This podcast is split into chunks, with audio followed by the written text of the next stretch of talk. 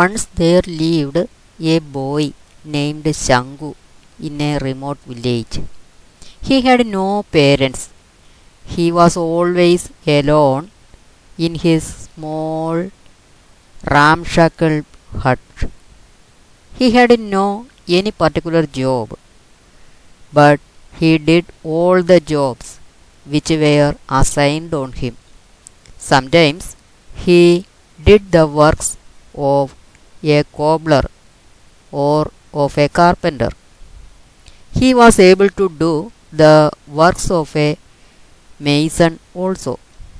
He was so a very cheap worker that most of the villagers wanted him to do their works.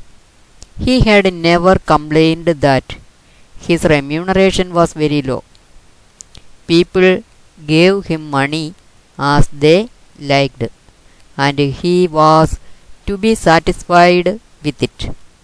Shangu had no good food or dress. He coveted to have ostentatious food and dress that the rich people had. But the little he got was not enough for him to lead a life as he desired. He was used to pray to God to confer on him a life of great pomposity. One day, Shangu was sitting under a tree in the expectation of getting some job to meet the expenses of that day. Until evening, he had got no job. When he was about to leave the place, he saw somebody walking to his direction. He waited the man to arrive at him. The man was a very strange person. He had put on a large pointed cap on his head. His grey, dark coat reached to his ankle. His black trousers were torn in many places. He had held a long staff in his hand. At first sight, Shangu realized that the stranger was a magician. Taking out a pair of shoes from his ragged bag, the magician said, I want these shoes get stitched and polished. I will come by evening tomorrow. Everything will have been completed when I come. Shangu agreed, and he was given a small amount of money as advance.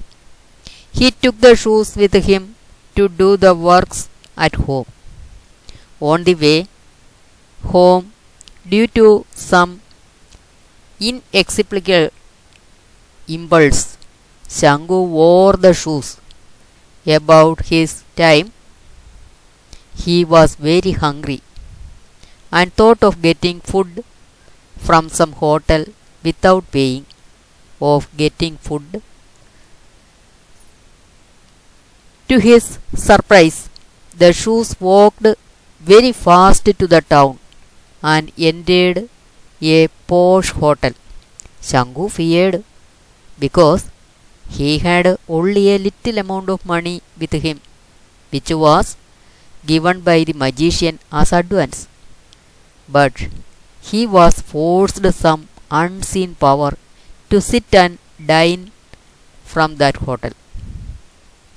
When the dining was over, the shoes walked out of the hotel without stopping at the paying counter.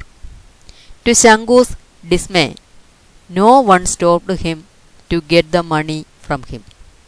Nobody listened to him. Only then could he recognize the power of the shoes and the benefits of using them. Reaching home, Shangu restitched and polished the shoes. Then he kept them in an.